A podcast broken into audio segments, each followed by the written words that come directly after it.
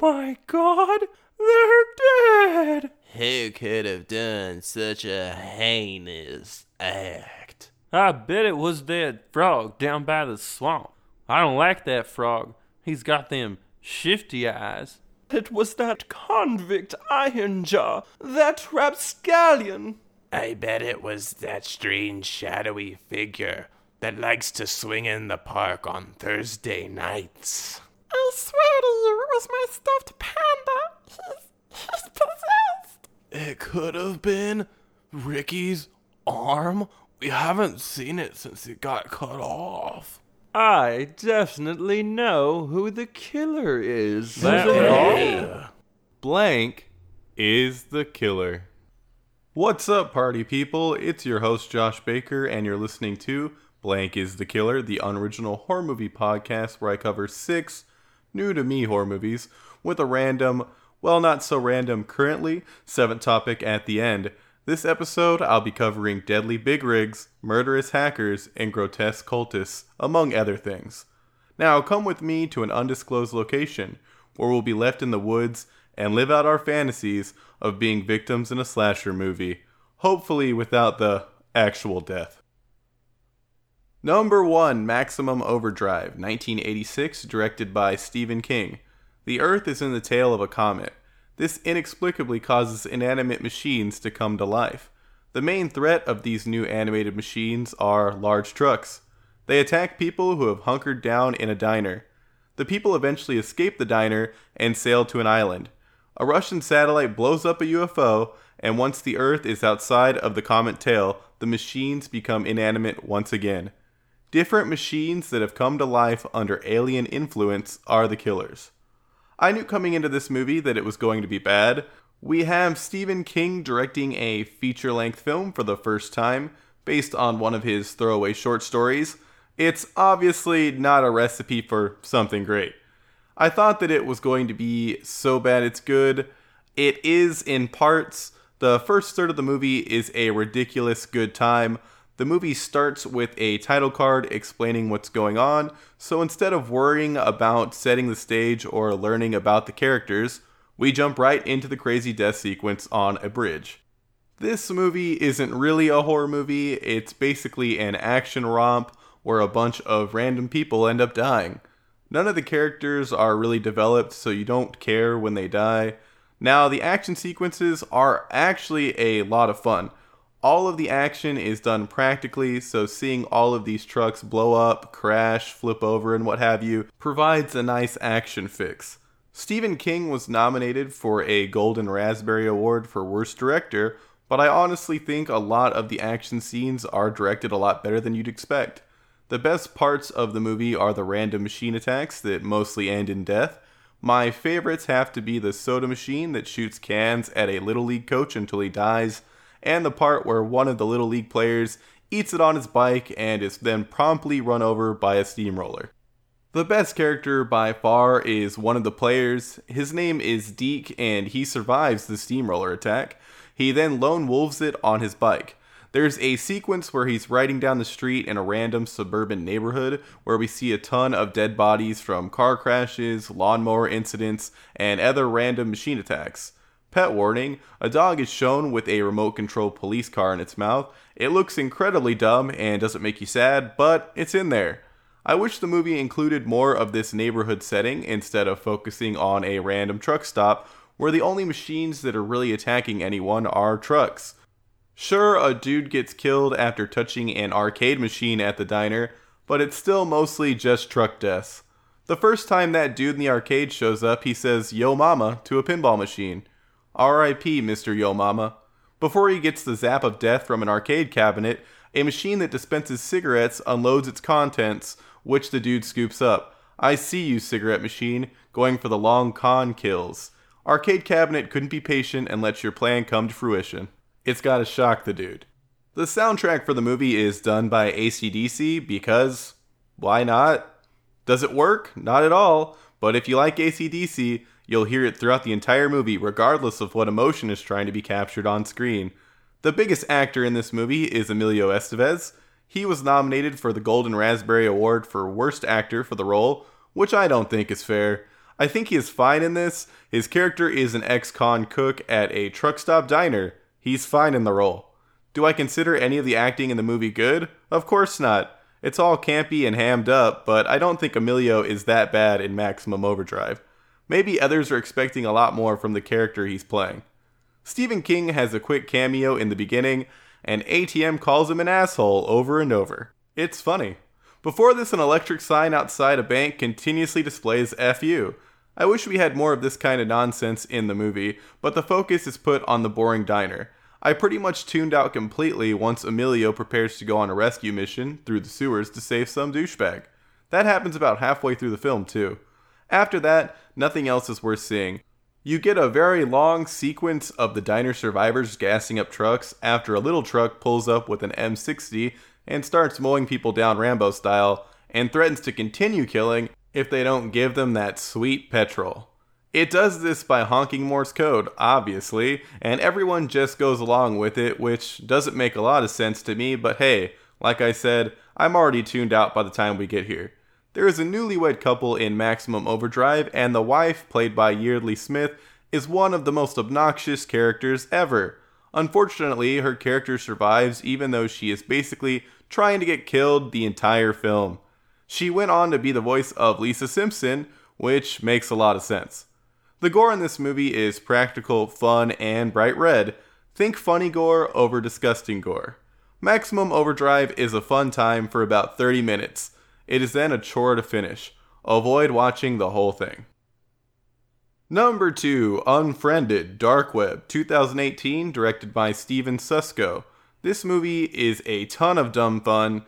If you don't want it spoiled, skip to 12 minutes 43 seconds a dude named Mateus, uh, it might be pronounced differently in the film, but I'm going to say Mateus from here on out, takes a laptop that's been sitting in the lost and found since he needs a better computer to work on an app that'll help him talk to his girlfriend Amaya, who's deaf.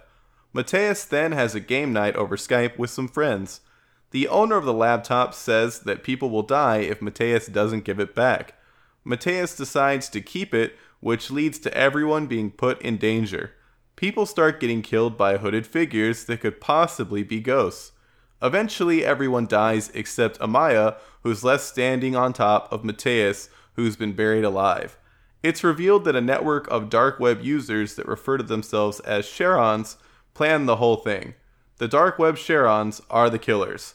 This movie has two endings. In the one I didn't see, Mateus gets hit by a van after a dark web vote regarding his fate, and Amaya ends up at a warehouse where she's captured.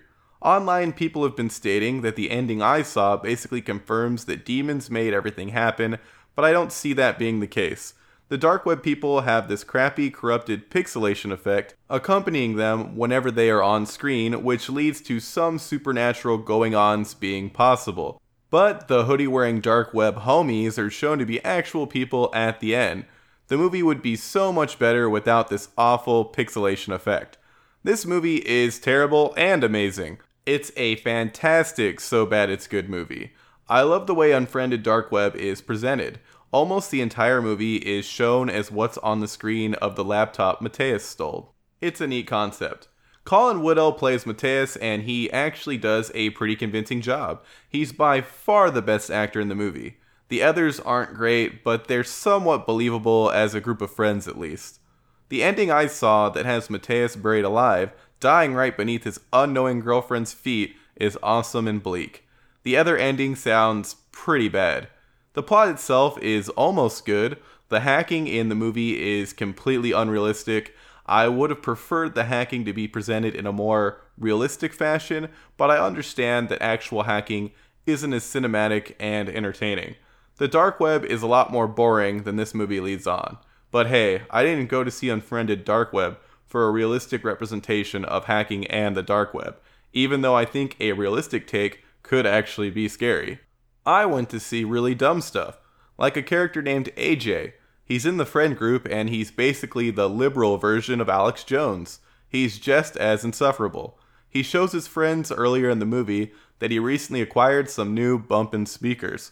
Huh, I wonder if those will be of importance. Chekhov's speakers are used by the hackers to play the sound of a shotgun cocking while AJ is going to talk to the police who are swatting his house.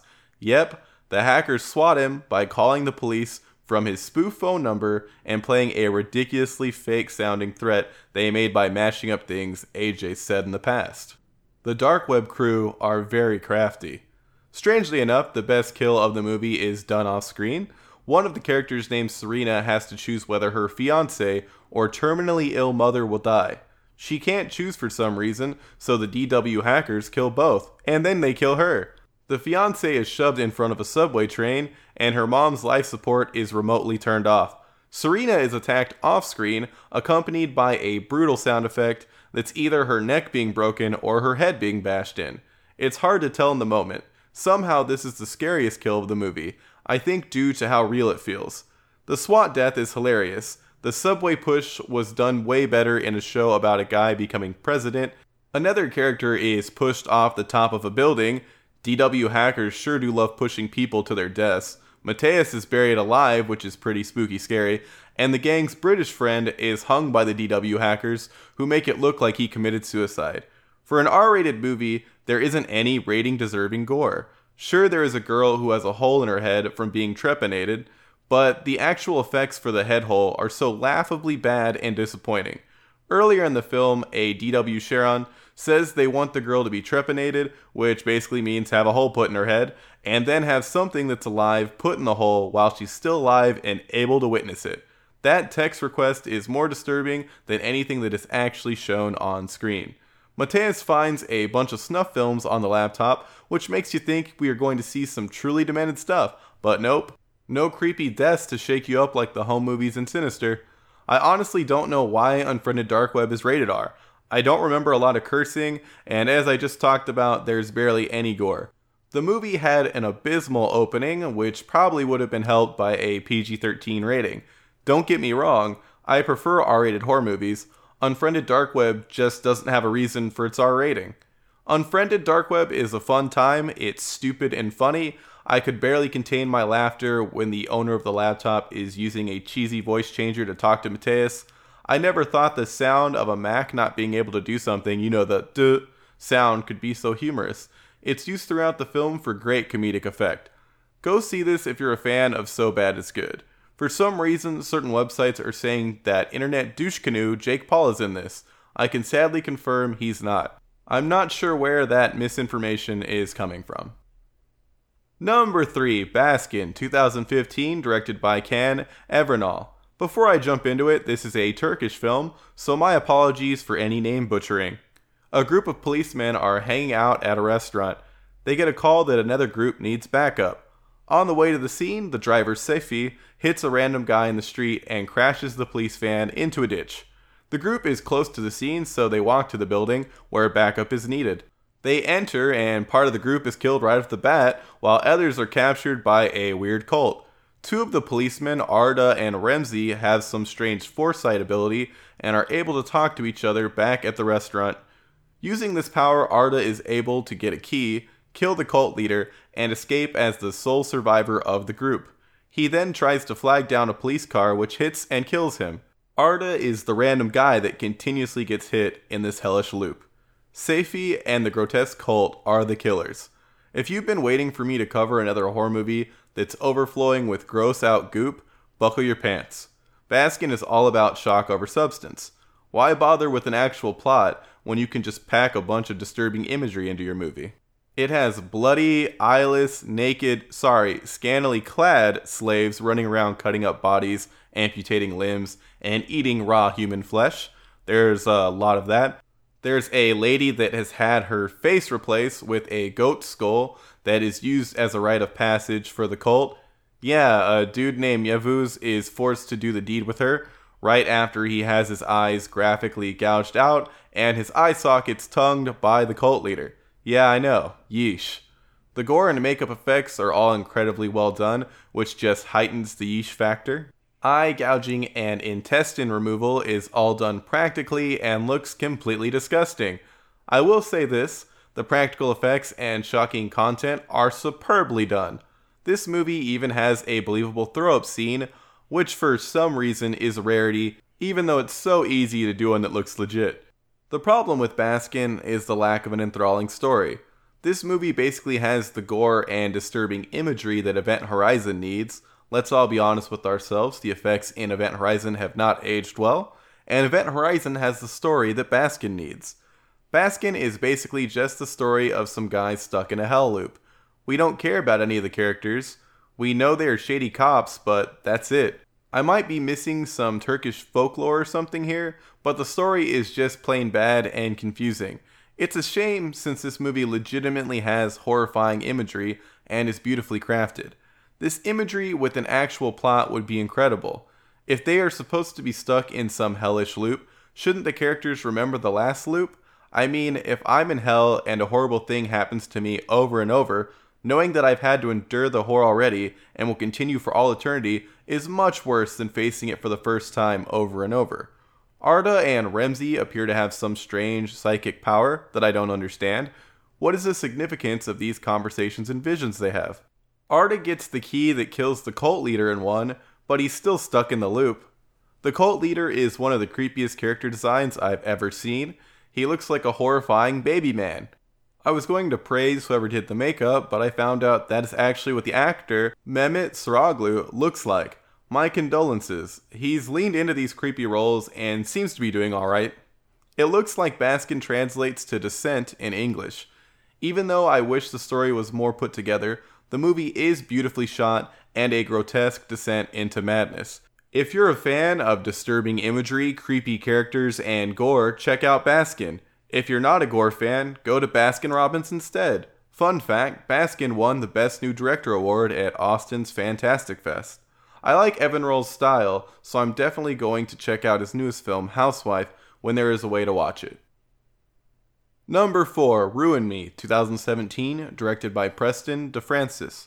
A couple, Alex and Nathan, attend a slasher sleepout, which is basically a fake slasher movie experience in the woods. Some others show up too. The group solves puzzles and people start dying. The group starts to think people are actually being killed. Everyone is picked off one by one until Alex and Nathan are left. Alex and Nathan then end up in this elaborate trap in which Alex's ex boyfriend and fellow drug addict Jared is also present.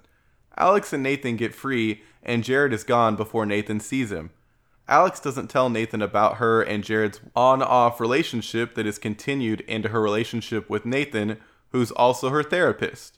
Nathan gets killed, and Alex makes it to a bar after taking down who she thinks is one of the killers. It's revealed that everything was set up and everyone is alive. Nathan and Alex take off, and during a stop, Alex finds Jared tied up in the trunk. Nathan is mad that Alex didn't confess that she had been seeing him and still using drugs. Nathan set this all up. Nathan kills Jared, then thinks he has killed Alex, but she's still alive and able to kill him. Nathan is the killer.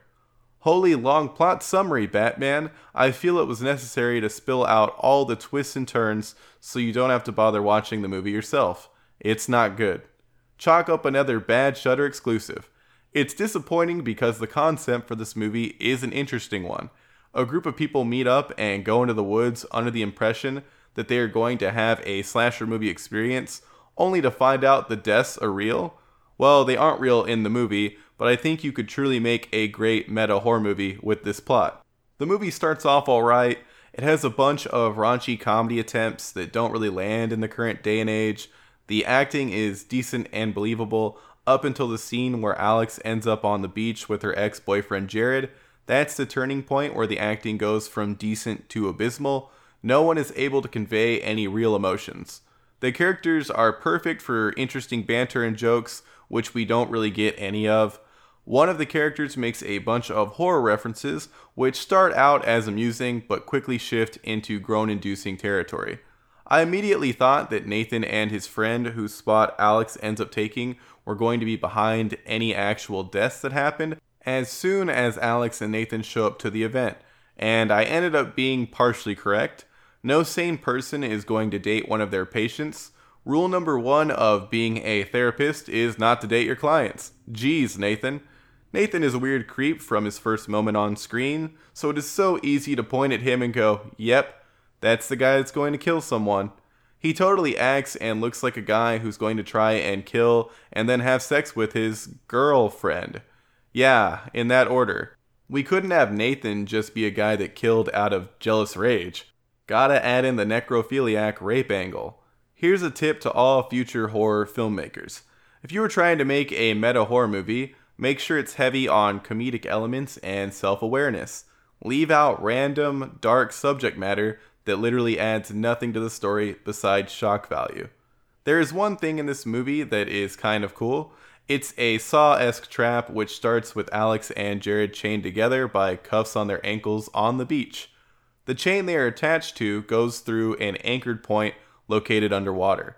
So, for one of them to reach a key that is on a pole, the other has to go underwater for a good amount of time. Jared goes underwater and Alex runs towards the key.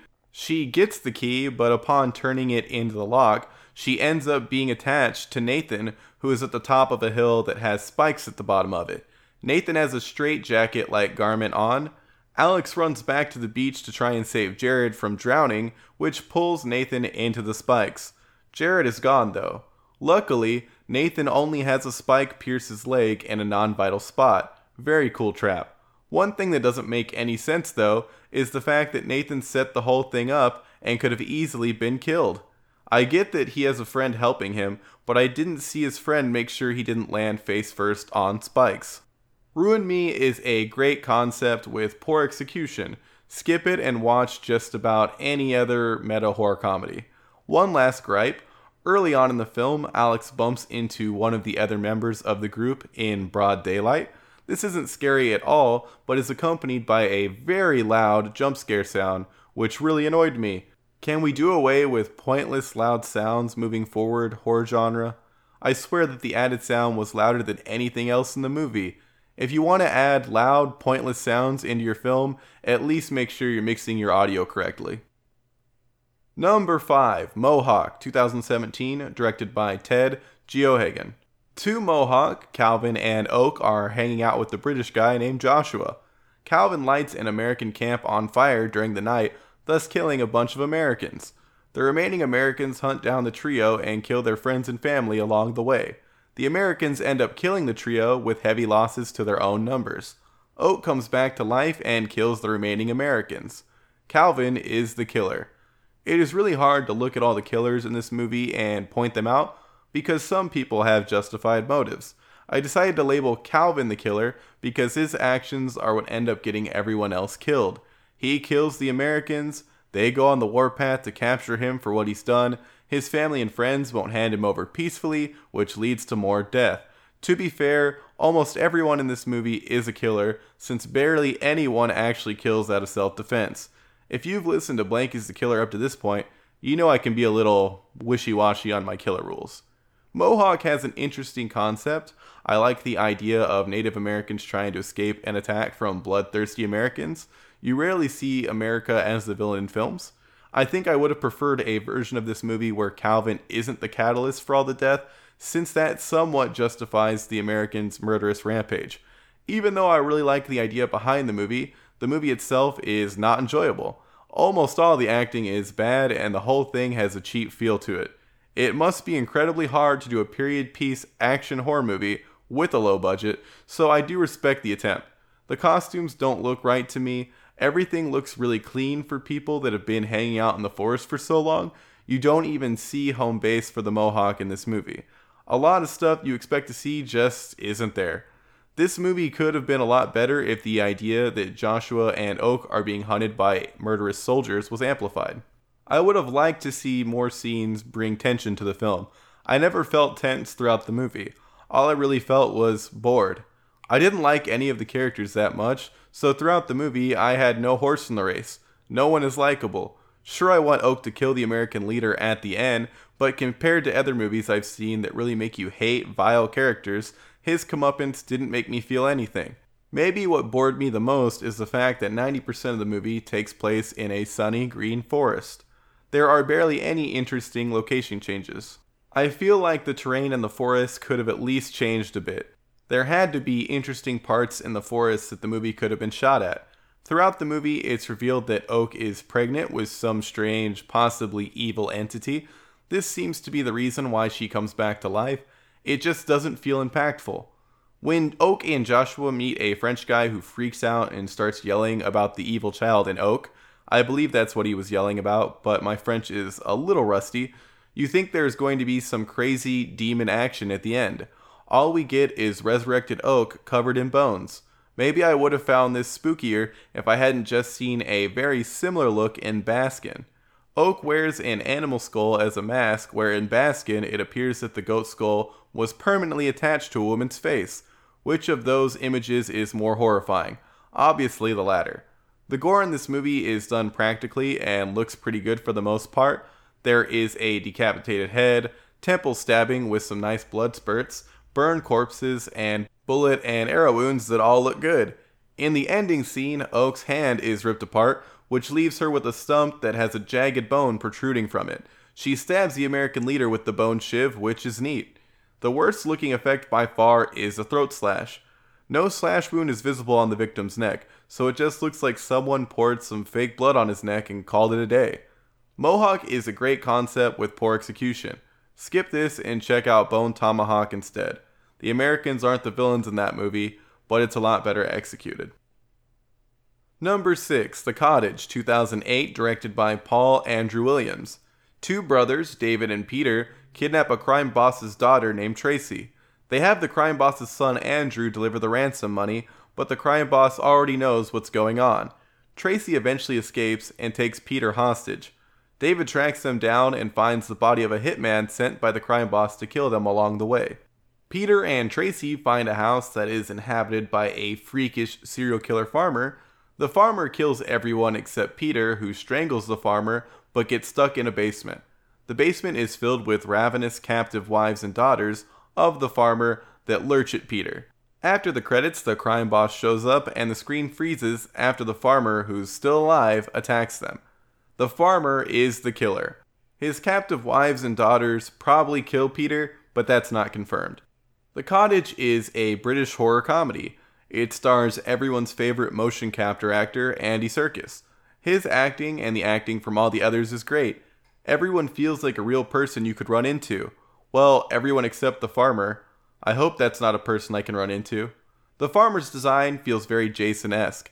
A main weapon of his in the movie is a machete. The main difference between him and Jason is the farmer's lack of hockey mask. There are some pictures of him with his kidnapped brides, where he's wearing his different masks he's made out of human faces, but he isn't wearing these masks while doing his killing throughout the movie. I think his design is good, not too over the top, not too normy looking. If the farmer was just a normal guy, I don't think it would have worked. Maybe it would have if he wore the flesh masks. The gore in this movie is fantastic and practical. We get the tip of a foot cut off with a shovel, the top of a head also removed with said shovel, a head ripped out of a body with the spine still attached, which is later thrown through a window. There's a bunch of heads on a shelf that all look great. The gore is incredibly fun. The movie is genuinely funny. There's a part where Tracy has her hands tied behind her back. She is still able to get the upper hand on Peter and ends up headbutting him over and over in the face. It's ridiculous. Andrew, the lovable oaf, buys a ski mask so Tracy won't be able to recognize him. He ends up getting a mask with the face cut out, which is hilarious. Even if he got the right one, he's a large dude. I think she would have recognized his body. The soundtrack is very campy and makes sure you know this isn't going to be a serious film right off the bat. It sounds very similar to the Addams Family movie music. Classical music is also used to hilarious effect at times, which I really dug. It's got the horror and comedy, so why hadn't I already watched this movie? I think the main issue that stopped the movie from becoming more of a cult hit is the terrible cover. The movie makes it look like an uninspired, low budget slasher movie. Don't get me wrong, I'm all about that type of movie, but when you have a fun horror comedy, you should really sell your movie's genre on the cover. It looks like there actually is a good cover that has Peter, David, and Tracy's heads mounted on a wall, but the cover you'll see when browsing through offerings on streaming sites just has the farmer's face with a terrible filter. I am glad that I decided to check this out after seeing it recommended online. The Cottage is a very good time. Check it out. It's full of charm and should bring a smile to your face. Doug Bradley, who's best known for his performance as Pinhead, shows up in the movie as the villager with a dog that talks to David. Number 7, Buffy Babel. I'm now on season 3, episode 16 of Buffy the Vampire Slayer, and Xander still sucks. He's insufferable. Why couldn't he have been the character that was killed off instead of Jenny? I like Jenny. That's right, Jenny is dead. Rest in spaghetti, never forgetty. Angel killed her. Yeah, a lot of things have happened in my first ever Buffy watch since the last podcast episode. Here's my attempt at listing all the killers from the last time to now. Vampires. Angel. He's a vampire but needs to be called out. An abusive Mr. Hyde boyfriend. Swim Team Fish Boys. Their swimming coach. A slayer named Faith. An Incan mummy. A man made of living insects. A robot stepdad. A demon called the Judge. Der Kindestod. A sad boy's ghost. Demon slave masters. And a demon Giles summoned when he was a teen are the killers. Woo! I think that's all the killers. A slayer named Faith, oh yeah. Well, you see, there was another slayer named Kendra that popped up when Buffy was legally dead for two seconds that had an awful Jamaican accent that's murdered by Drusilla, who I'll chat about in a bit, thus leading to a girl named Faith becoming a slayer. She's played by Eliza Dushku. She ends up killing a human on accident and doesn't show any remorse. In the last episode I watched, she joins the mayor who's evil, so I guess Faith is also evil now. She has the taste for killing and can't go back. Whoa boy, did a lot of stuff happen since last time. Seth Green joins the gang as Oz, the werewolf boy. He doesn't start off as a werewolf, but ends up being changed into one after being bitten on his finger by his cousin Jordy.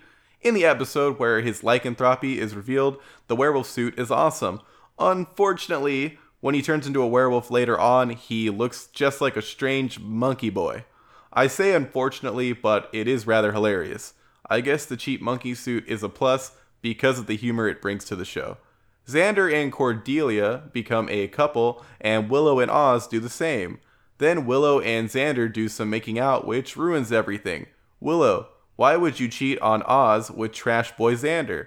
This leads Xander to being completely dumped, but Willow and Oz get back together after a falling out. That's the love triangle nonsense that doesn't add much to the story. Buffy and Angel banged, which caused the gypsy curse that gave Angel his soul back to break, so Angel becomes evil again and kills Jenny, who's revealed to be a descendant of the gypsies that cursed him. Willow is now a witch who dabbles in spells. She found a spell Jenny was trying to complete to give Angel his soul back, which Willow performs right before Buffy allegedly kills Angel and sends him to a hell dimension. Don't worry though, Angel comes back from the dimension due to the power of love and friendship. Buffy and Angel aren't banging anymore, which is good. Angel, you're like 200 years old. Buffy wasn't even 18 during y'all's deed doing. That's statutory, you creepy old man. This romance would not be aired in today's day and age. Buffy does end up turning 18, so the Watchers try to kill her. Yeah, the organization makes Giles give Buffy shots that sedate her powers. They were then going to have her fight a vampire in her weakened state. Giles tries to stop this, but Buffy still ends up in that fight the evil vampire without powers predicament. Man, this Watcher organization seems like a bunch of British jerks. Giles even gets sacked for calling them out on their ass hattery. There's a new Watcher, but I don't care about him. Luckily, the show has two amazing villains replace the Master of Lameness. The new big bads of season 2 are Spike and Drusilla. They are fantastic. Drusilla is probably my favorite character so far who's still alive. She's a weird psychic vampire with a doll obsession. At this point in the show, she appears to be gone, which is unfortunate, but I'm hoping she'll pop up again. Season 3's big bad appears to be the mayor. My favorite episodes from this binge period are Halloween, The Wish, and Homecoming. Halloween revolves around people turning into whatever costume they are wearing, which leads to some great chaos. If I could choose a costume that I'd change into, it would have to be a powerful warlock or sorcerer supreme. Last Halloween, I dressed up as Skeletor, so that would have been a hilarious transformation.